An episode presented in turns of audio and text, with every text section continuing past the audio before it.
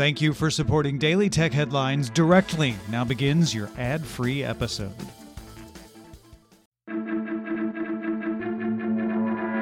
These are the Daily Tech Headlines for Thursday, July fifth, twenty eighteen. I'm Sarah Lane. The European Parliament voted against controversial Article eleven and Article thirteen copyright reform proposal, meaning they'll now be open for debate and amendments. A three hundred eighteen to two hundred seventy-eight majority of M E Ps voted to reopen the debate around digital copyright reform, slowing down or possibly even curbing the process of becoming law. Article eleven proposes to create a neighboring right for snippets of journalistic content in order to target news aggregator business models, such as Google News. Article thirteen makes internet platforms that host large amounts of user-uploaded content, such as YouTube, directly liable for copyright infringements by their users, and would likely mean those platforms would have to start pre-filtering all user-generated content at the point of upload. I B M has secured a one billion dollars Australian dollar agreement as partner of the Australian government over the next five years. The contract includes automation and blockchain services for federal departments, including defense and home affairs, and focus on employment of Australians to implement. Two years ago, I B M agreed to pay more than thirty million Australian dollars to the government for its role in the national census, which was hit by four distributed denial of service attacks that temporarily shut down the project. Prime Minister Malcolm Turnbull said at the time that overwhelmingly the failure was I B M's. Volkswagen is launching an electric car-sharing service called W E, or We, launching in Germany next year with plans for major cities across Europe, North America, and Asia beginning in twenty twenty. The We vehicle-on-demand platform will initially focus on car-sharing, but will include other modes of transportation such as scooters down the road. The We platform will be managed by U M I Urban Mobility International, a subsidiary of Volkswagen A G.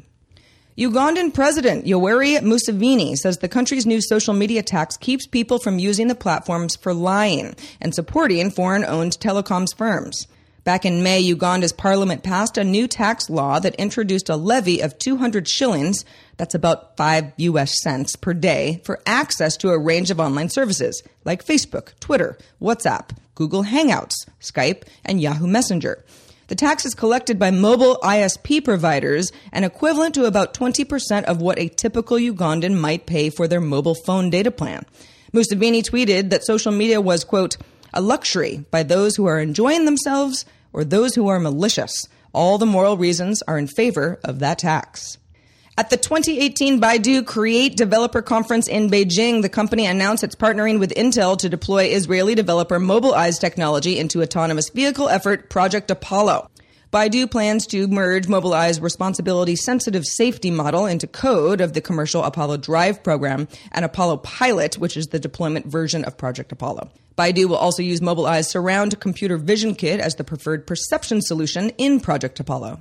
Z T E named Xu Ziyang as its new C E O, a twenty-year veteran of the company who formerly headed up the company's business in Germany.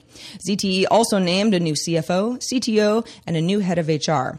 The company was hit with a sales ban in the U S in April after it violated sanctions against sales of telecom gear to Iran and North Korea.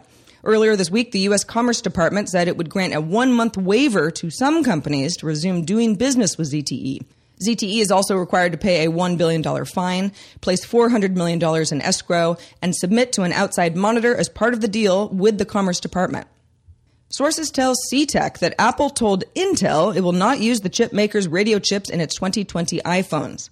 Apple reportedly was the primary customer for the combined five G, Wi-Fi, and Bluetooth chip, and sources say Intel has now halted development of that product. The Register reports that U K Metropolitan Police Commissioner Cressida Dick said that trials of automated facial recognition systems were expected by the public, despite criticism that the tech is almost entirely inaccurate and wouldn't lead to lots of arrests. The London force has been deploying the technology at public events like concerts, festivals, and soccer matches. Mobile C C T V cameras are used to scan crowds and try to match images of faces to mugshots of wanted individuals. According to data released under the U K's Freedom of Information laws, the Metropolitan's A F R system has a ninety-eight percent false positive rate, meaning that ninety-eight percent of the matches it makes are of innocent people. Analyst Ming-Chi Kuo reports that the upcoming six point five inch OLED iPhone model should be priced around one thousand dollars, like the current iPhone ten, and will feature dual SIM capabilities. Kuo also reports an upcoming six point one inch L C D Model ten style device should retail for about seven hundred dollars.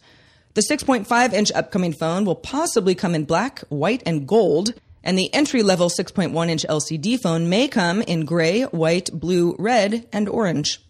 And finally, TiVo C E O Enrique Rodriguez is leaving the company for a role at Liberty Global, where he will become its C T O. Rodriguez joined TiVo in November of twenty seventeen.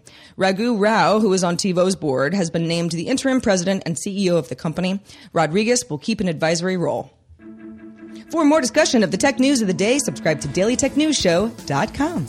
Daily Tech Headlines is supported by all of you, and we thank everyone who supports the show. Learn more at patreon dot com slash D T N S. I'm Sarah Lane. Talk to you next time.